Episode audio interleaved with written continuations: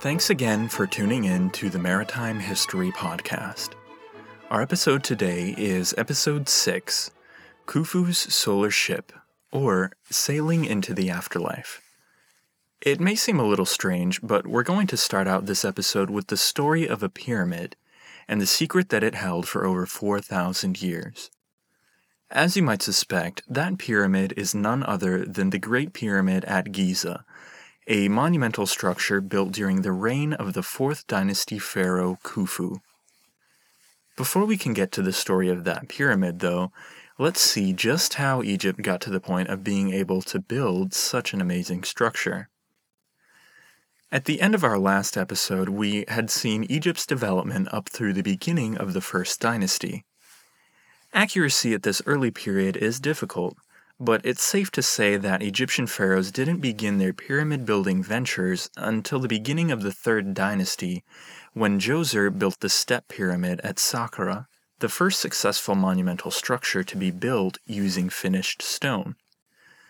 Although we can tell that the step pyramid began as a traditional rectangular mastaba, the builder Imhotep continued by adding more mastaba shaped steps, gradually decreasing in size as they rose higher to give the structure the pyramidal shape that's instantly recognizable today. Interestingly, Djoser's royal vizier Imhotep was one of the first recorded architects of ancient times and among the dozens of titles held by Imhotep was that of overseer of the pharaoh's shipyard. After completing that first true pyramid, the Egyptians continued to hone their building skills. By the end of the Third Dynasty, the pharaoh had become solidified as the sole focus of Egyptian life. Building the earliest pyramids had also allowed the pharaoh to establish what was essentially a command control societal structure. After Imhotep, the vizier and various other administrative heads became commonplace, and the pharaoh used them in conjunction with the religious establishment to direct every facet of Egyptian reality. This command structure was feasible thanks to the early system of national taxation that was implemented in Egypt, in which the pharaoh played a ceremonial part, as we saw with the following of Horus in our last episode. That event was recorded on the Palermo stone, a fragment of a stele known as the Royal Annals of the Old Kingdom of Ancient Egypt. The Palermo stone records the significant events of pharaohs in the first through the fifth dynasties, so it can serve as a useful reference point for our discussion of early Egypt. In that time span between the first and fifth dynasties, the Palermo stone records multiple pharaohs, each going on multiple tours to conduct their census and to tax the people. What would cause the people to submit to the pharaoh so easily? And what eventually led to the point where an entire city would spend the lifetime of a pharaoh preparing his monumental grave for him? Both of these phenomena can actually be explained by the growth of Pharaoh's place in the religious trappings of Egyptian society. Obviously, the Pharaoh had no qualms about participating in an enterprise that elevated his status from that of a leader to that of a god amongst men. And the Pharaoh actually played a large part in promoting the growth of his religious role in Egypt. The genesis of this Pharaoh as God idea can be traced back to the unification of Egypt, when the second Pharaoh chose to assume a title that combined the names of Nekhbet and Wadjet, the vulture and cobra goddesses of Upper and Lower Egypt, respectively. This move symbolized his ambition to solidify his place as the lone ruler of a unified Egypt, with the goddesses of both halves his protectors. Additionally, though, this early combination of the pharaoh's image with that of the gods ultimately led to the situation outlined above. The people were glad to serve him because he was the go between to the gods that kept the country unified and prosperous. The pharaoh was the key to upholding Ma'at, the Egyptian perception of truth, justice, and order in the cosmos and in Egyptian society. Enough of the development of Egyptian society, although again it's an amazingly intriguing topic.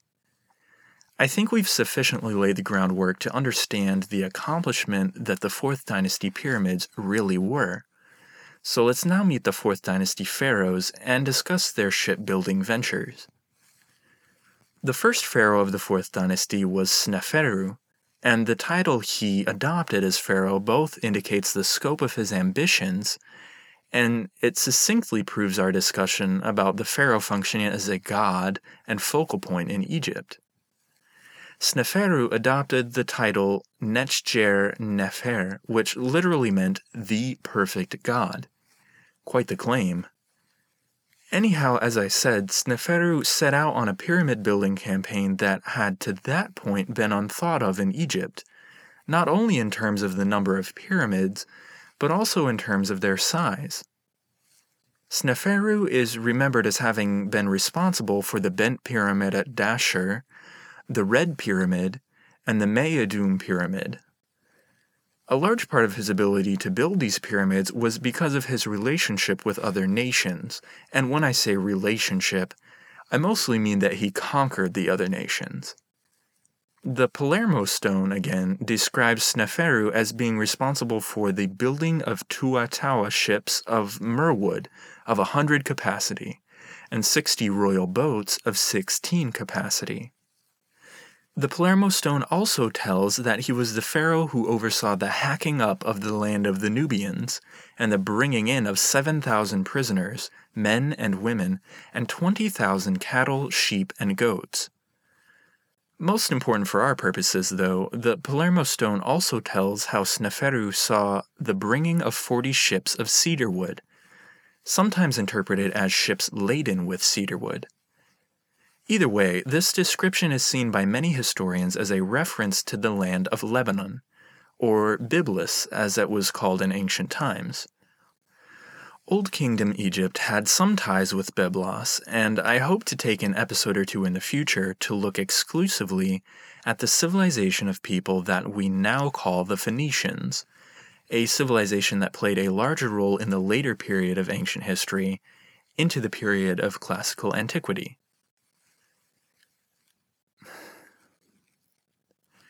The last thing I'll mention in connection with Sneferu is the belief that he was responsible for the first boat in history that was christened with a name.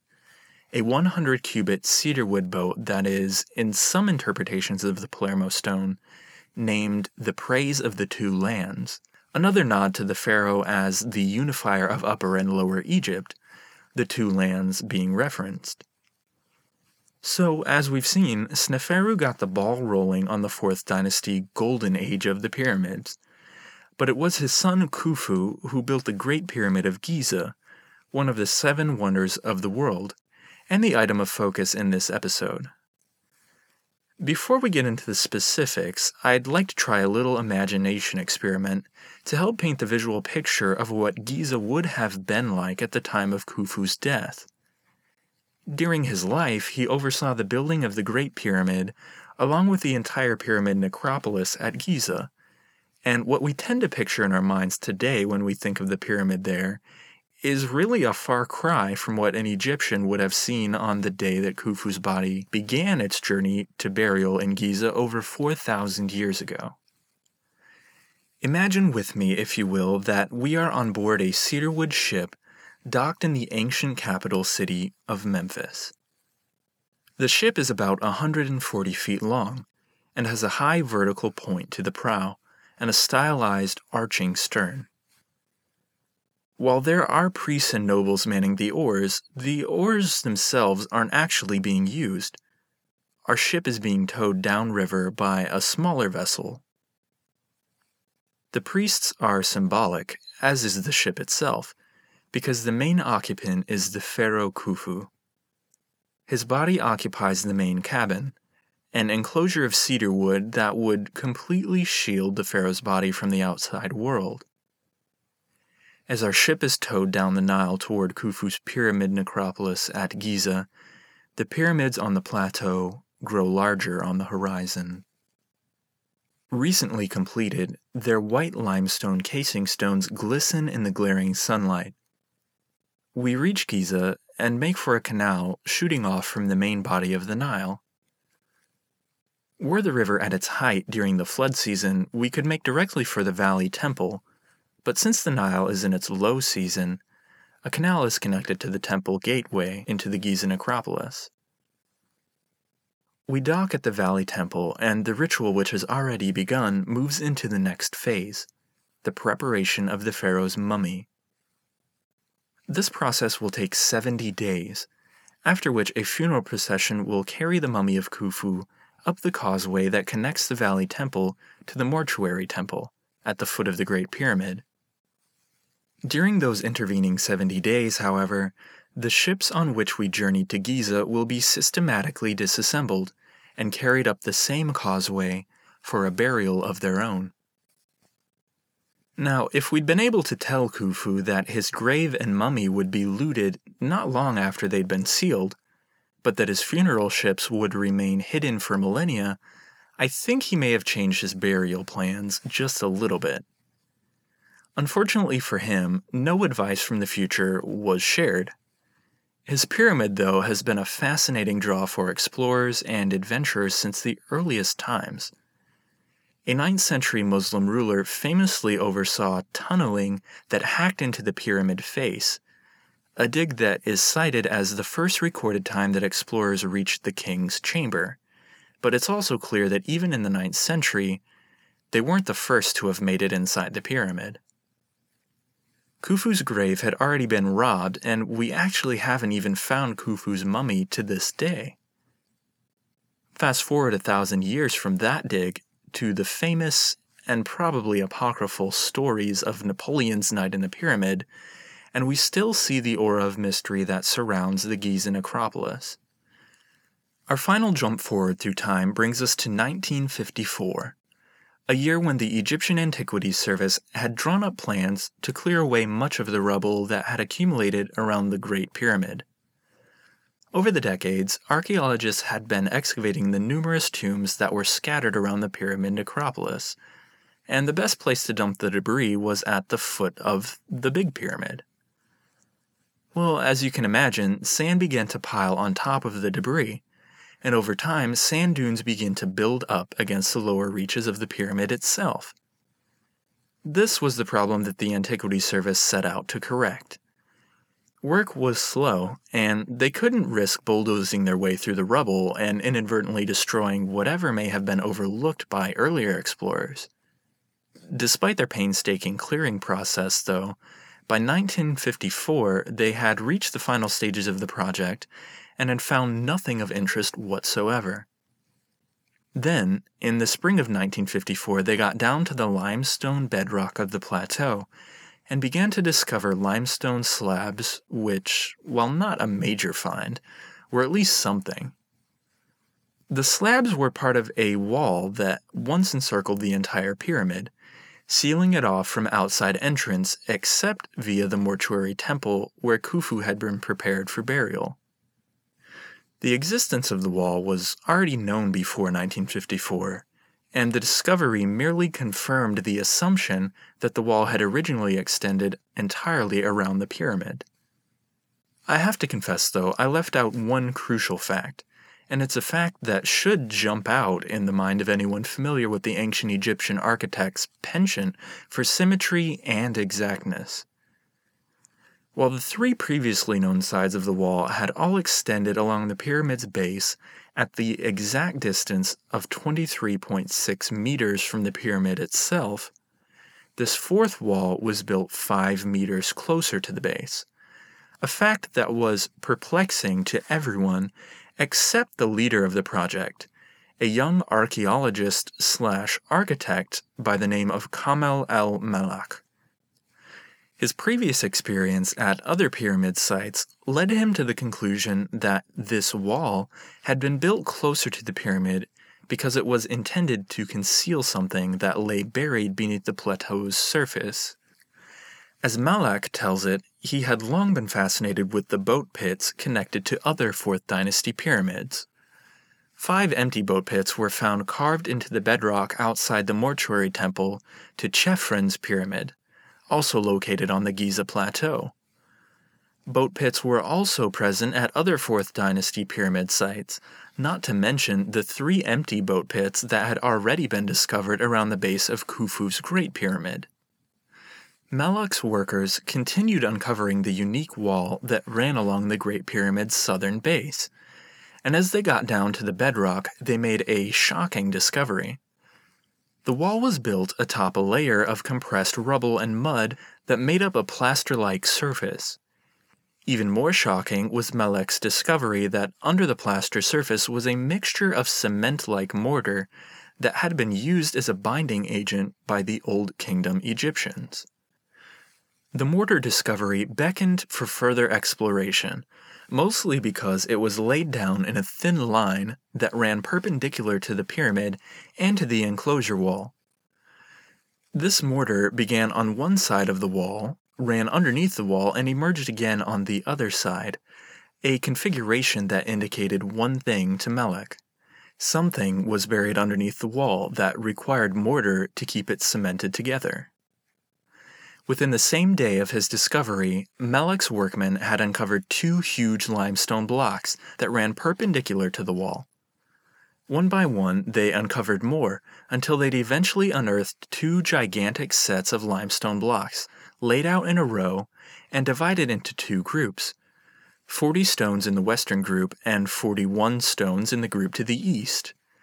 The two groups, when viewed from above, resembled the keys of a dilapidated piano, laid out in a row and divided in the center. The final piece of the puzzle that prodded Melek into obsession with the find was a cartouche carved into one of the blocks a cartouche bearing the royal name of Djedefre, Khufu's son and the third in line of the fourth dynasty pharaohs. Despite his personal feelings that the find was of paramount importance, Melek struggled to gain the service's consent to continue the digging. Initially, they dismissed the find as only being part of the pyramid's foundation, unworthy of further examination. Melek wasn't one to take no for an answer, and I'm certainly glad that he wasn't. After bugging the service repeatedly, they finally granted him grudging permission to drill one hole into the eastern group of stones. So on May 26, 1954, that's just what he did. The going was slow. The dig proceeded at a responsibly cautious pace, chinking away at bits of the massive stone because the workmen feared splitting the stone and causing it to crash down on whatever precious treasure, or lack thereof, lay concealed beneath. After digging down two meters below the surface, they reached a rock ledge. We now know that this ledge ran the length of each side of the huge pit and had been hewn out to serve as a shelf for the massive covering stones to rest on. Upon reaching this sledge, Melek knew that they were close to breaking through, and he took over the digging himself, slowly chiseling away at the last few inches of rock to uncover a pitch black expanse below.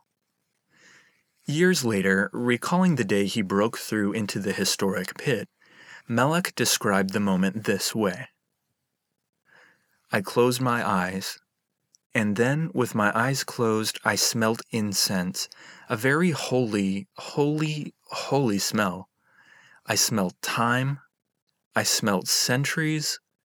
I smelt history. And then I was sure that the boat was there. His premonition was spot on, for indeed a boat was there. And not just any boat, but a boat that's among the oldest and is inarguably the largest and best preserved example of a ship from ancient history.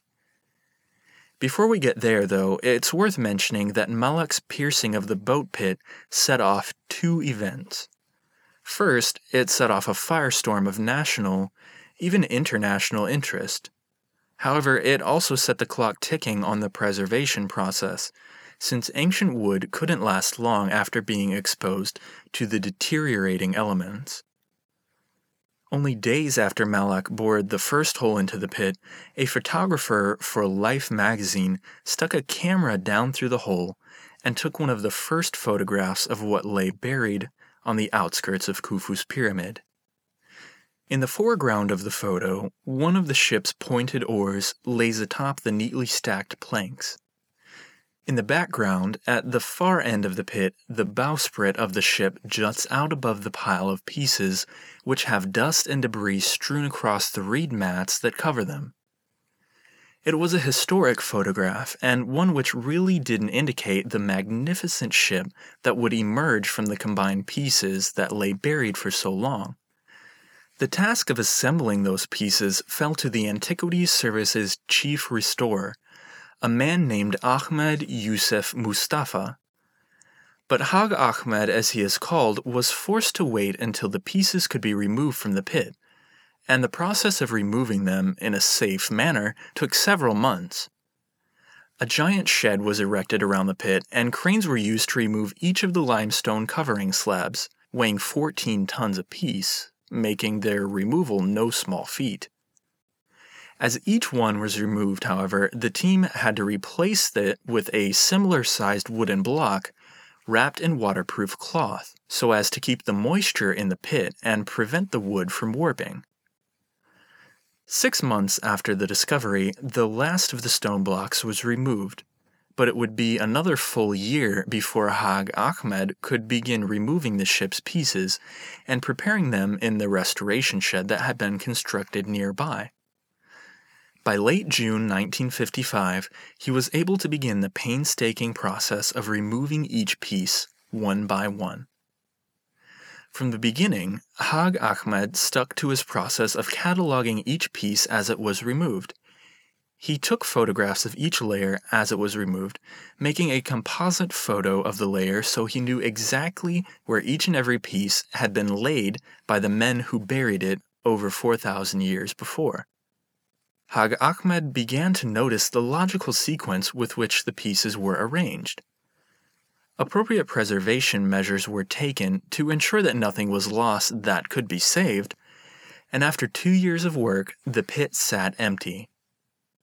In all, it had yielded 1,224 individual pieces, from the largest of the planks and the bowsprit down to the small decorative details that graced the cabin structure. With the pieces laid out in his workshop, Hag Ahmed set about the process of reassembling the ship that was originally intended to be reassembled in the afterlife, if at all. It's important to appreciate the fact that before the discovery of the Khufu ship, almost nothing was known about the internal structure of Egyptian boats and ships. Herodotus makes passing mention of the fact that Egyptian ships didn't have internal ribbing, but some historians dismiss that as another of his instances of playing loose with the facts. What it came down to for Hag Ahmed then was that he had to assemble a complete Egyptian ship with the aid of only exterior depictions from other ancient Egyptian sites, and the manner in which the pieces themselves had been arranged in their burial pit. As he began the reassembly process, Hag Ahmed saw repeated markings on many of the individual pieces. Four specific markings kept reappearing, and it's now thought that these four denoted the relative quadrants to which the specific piece in question belonged. On a smaller scale, most of the pieces bear one of many symbols that were probably affixed as directions for where exactly the piece fit into the ship as a whole, though the sign markings haven't been studied in any detail. The Egyptian instruction markings give us a good segue to talk about the major difference between the Khufu ship's construction technique and that of most ships that are common in the world today. The modern method is to start from the inside of the ship, where a keel is used as the base for a skeleton of ribbing supports, to which planking is then attached. The Khufu ship, like many ships of the Old World, was built in the opposite manner, starting from the outside and working inward to a strengthening framework without ribbing support structures. This method is often referred to as the shell first technique or the edge joining technique, both names that are quite literal. The builders would start constructing the hull or the shell of the ship by joining unevenly shaped planks together at their long edges, working toward the hull shape that's typical of a boat. The Khufu ship in particular has a flat bottom piece rather than a single keel. The ship's edge joined planks are also prime examples of the ancient technique of using a mortise and tenon to lock planks together. In this case, the long edges of the planks had slots cut into them, and the planks were locked together by inserting a tenon, which was basically a small wooden slat that sat in both slots equally and kept the planks from slipping. If you've ever put together furniture from IKEA, then you can probably picture what I'm referring to. But if that description didn't quite do the trick, then be sure to check out some of the diagrams that I'll post on the website page for this episode. Anyhow, all the planks were secured by these mortise and tenon joints, and reed matter was placed between the edges of the planks to serve as caulking.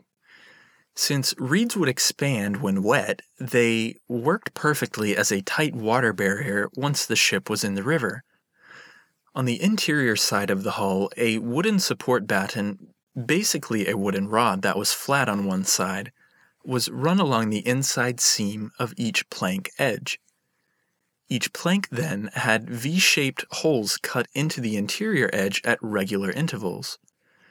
The holes themselves didn't pierce completely through the planks, but they allowed the builder to further strengthen the plank joining because they could feed rope through the holes that ran perpendicular to each plank edge, and they could tightly secure the wooden support battens along the seams. Again, this is a little bit hard to describe and probably hard for you to picture, so I'll post photos of what this would have looked like, because photos really are worth a thousand words. The design of the Khufu ship was quite ingenious in practice, because once the boat was placed in the water, the wood would swell, and the lashings along the inside structure would shrink, tightening the bindings even further and keeping the ship watertight for a pleasure cruise on the Nile. Well, actually, no pleasure cruising for Khufu since the ship was his funeral barge, probably. But you get the picture. The construction method of this ship, and likely all early Egyptian ships, was also extremely practical, at least in one sense. The edge joining methods they used required nothing to be permanently fastened together, so a ship could easily be taken apart, carried across dry land in a train of pieces, and then reassembled to be put back into the next body of water. Some historians suspect that this method was used by the Egyptians who ventured out into the Red Sea, and in an upcoming episode, we'll take a look at the plausibility and the archaeological evidence that's been found to support this theory so far. Back to Khufu for now, though. The sheer size and complexity of this ship is difficult to describe, and I'm probably not doing it justice, so if you want to read more about the ship, I'll post a link to a fabulous book detailing the entire story of the ship's discovery, reconstruction, and the theories behind its origin. The book is available on the Boston Museum of Fine Arts website in a fabulous library of Giza materials that they've made freely available to the public so certainly stop by the MHP website if you're interested in that link. The last big thing I'll mention before we get into the theories proposed for why the ship was built in the first place is an idea that I touched on last episode. It's the idea that even after the Egyptians began building wooden ships, they still purposefully sought to evoke the style and shape of their first water vessels, the papyrus reed boat. The Khufu ship is a perfect example of this, as the curving ends are beautifully like the papyrus shape. We can see this homage to papyrus not only in the ship's silhouette, but also in the small decorative details of a papyrus bud carved into the ship's cabin columns, or also in the imitation rope bindings of a papyrus reed raft that we can see on the ship's prow. This ship, then, was constructed with an eye toward tradition, and few traditions are as closely tied with ancient Egypt as are its religious traditions. We must ask the question then what religious mindset drove them to build such a majestic ship? And why would they use it only once and then bury it forever? That's the indication given to us by the evidence, by the way. Rope markings on certain parts of the wooden pieces indicate that it was probably submerged in water for a short period of time, allowing the wood to swell and the ropes to leave impressions on the wood. The reason for the Khufu ship's construction and its religious significance are the subjects of much debate, despite my intimations earlier that it was the one time funeral barge for Khufu. I personally think that this theory lines up well with our other understandings of how ancient Egyptians depicted the afterlife. So let's take a look at those depictions, and you can decide for yourself what your opinion is. Our earliest written evidence of the Egyptian idea of the afterlife comes from what are known as the Pyramid texts. These texts were found inscribed on the inside of Old Kingdom tombs and sarcophagi dated to the 5th and 6th dynasties. Their detail and their extensive use in royal and noble tombs seems to lead to the conclusion that these texts must have been in existence for at least some period of time before they were written down, much as oral traditions have always led to a written tradition. Thus, we can make a safe assumption that most, if not all, of these religious concepts were in the Egyptian mindset at the time that our pharaoh Khufu was buried in Giza. How do the pyramid texts line up with the Khufu ship exactly, though? Let's take a look. We've already seen in the podcast episodes about Egypt that the Nile and its cycle of annual inundation shaped the terminology of Egypt's religious expression and the pyramid texts give us a first glimpse at how the water factored in. The pyramid texts were inscribed on the inside of a pharaoh's tomb to serve as directions for his dangerous journey into the afterlife. In the early Egyptian depictions, heaven was separated from the earth by an expanse of water. Upon dying, the pharaoh's path to heaven lay across the water, and the man to get him there was the ferryman in charge of the transportation. Now, those of you familiar with Greek mythology will no doubt note the similarity to Charon, the ferryman of Hades who carried souls of the newly deceased across the river Styx and Acheron into the underworld. In the pyramid texts, Utterance 263 references the two reed floats of heaven that are placed for Ra that he may ferry over therewith to the horizon. Utterances 300 through 311 describe the ferryman and instruct the pharaoh that in order to gain passage on the ferry, he needs to know the names of the ferryman himself and the parts of his boat. Although later iterations of the Egyptian afterlife evolved from this earliest written depiction, the theme of water and journeying through the afterlife via boat remain consistent. For instance, the coffin texts of the Middle Kingdom move toward a subterranean conception of the afterlife, ruled by Osiris and fraught with peril. This underworld was called Duat and was filled with lakes and rivers to be navigated by boat. With these two places, heaven and Duat, we are brought finally to the Egyptian story of the sun god and his perpetual journey from light to dark perhaps the underlying commonality in the different Egyptian views of the afterlife throughout their history.